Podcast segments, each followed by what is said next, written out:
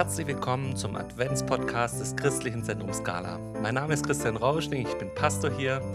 Täglich vom 1. bis zum 24. Dezember nimmt uns dieser Podcast mit in die Adventszeit und bereitet uns auf Weihnachten vor.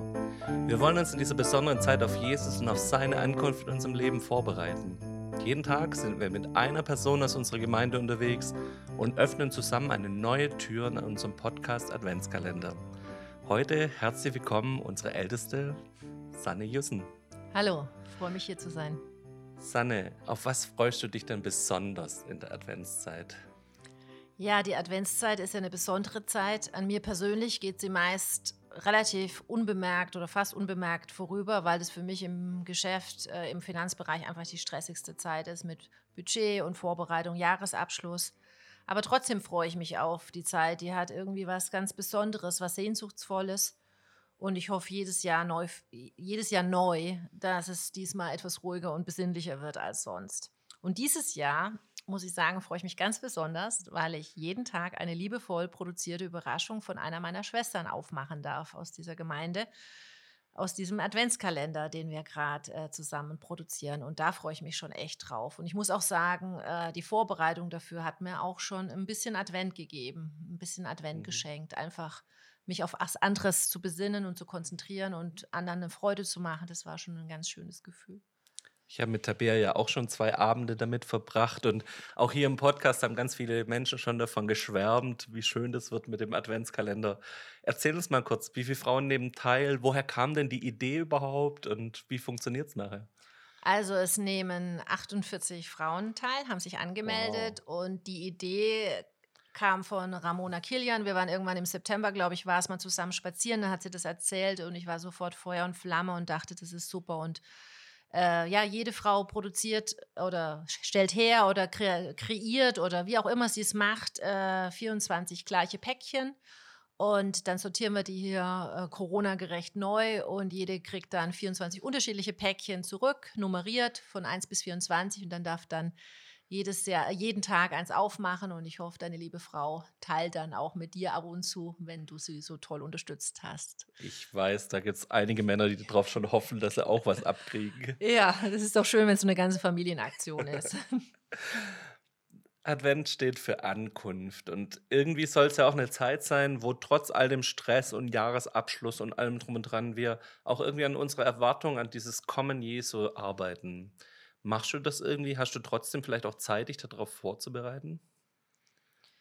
Ja, das ist irgendwie so, mich wirklich vorzubereiten, ist, äh, ist schwierig. Ähm, ich, was ich wirklich erwarte, ist äh, Frieden und Ruhe.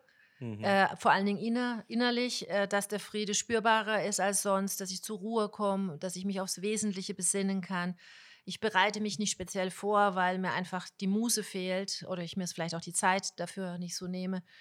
Aber ich erwarte einfach Jesu Frieden in meinem Herzen. Mhm. Das ist schon das Stichwort für unsere nächste Frage. Die Engel verkündigen uns in der Weihnachtsgeschichte den Frieden auf Erden. Und das fühlt sich ja meistens zurzeit nicht so arg nach Frieden an, wenn wir auf unsere Erde gucken. Gibt es für dich Angewohnheiten oder Dinge, die dir helfen, Frieden zu finden? Ja, auf jeden Fall. Und was mir am allermeisten hilft, ist Bibellesen und vor allen Dingen Mhm. Neues Testament. Worte von Jesus, äh, ja, da finde ich einfach Trost. Und selbst wenn ich nicht viel Zeit habe, und wenn ich morgens nur fünf Minuten habe, tröstet mich das wirklich für den ganzen Tag. Ich lese gerne auch äh, gute Texte, wie in Aufatmen zum Beispiel oder Bücher.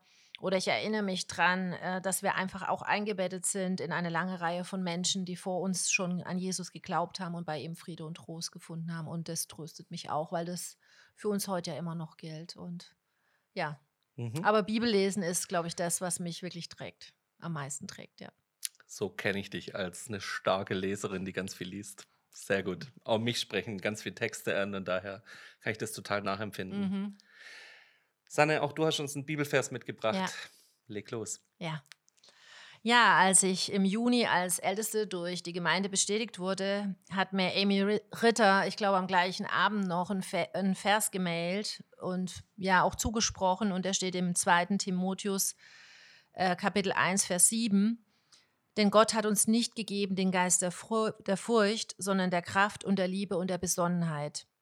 Und da ich selber gerade äh, die äh, Message-Übersetzung von Eugene Peterson lese, das ist eine etwas freiere, zeitgemäßere Übersetzung, da heißt es übersetzt, äh, Gott möchte nicht, dass wir mit seinen Gaben schüchtern umgehen, sondern kühn, liebevoll und vernünftig. Und dieser Vers ist mir sehr wichtig geworden. Zum einen, ich darf meine Gaben einsetzen, die ich von Gott als Geschenk bekommen habe, muss nichts aus falscher Bescheidenheit zurückhalten, muss nicht schüchtern sein, sondern darf wirklich kühn vorangehen und mich einbringen. Und wenn ich zwischendurch mutlos bin, was auch immer wieder vorkommt, erinnert mich dieser Vers daran, dass ich kühn und mutig sein darf, mit Gottes Hilfe und mich nicht fürchten muss, auch nicht vor dem Urteil anderer Menschen. Aber alles soll in Liebe geschehen. Die Liebe steht über allem. Hier erinnert mich der Vers daran, dass ich meine Motive, warum ich was tue, immer wieder prüfen muss. Und wenn die Liebe dahinter steht, dann darf ich auch kühn sein. Und das Dritte ist ja die Vernunft. Und hier erinnert mich der Vers daran, dass ich meine Gefühlsregungen auch immer wieder prüfen muss, dass mich die Emotionen, äh, die ich immer wieder habe, auch nicht auf die falsche Spur bringen, mich nicht urteilen lassen, mich nicht richten lassen, sondern dass ich liebevoll und sanft und besonnen vorangehen darf. Und in Summe tröstet mich der Vers. Gott gibt uns Kraft, Besonnenheit und Liebe, und die Furcht muss weichen. Und das wünsche ich uns allen für den Advent, dass die Furcht, die ja da ist, immer wieder dem Licht, das Jesus in die Welt gebracht hat, weichen muss.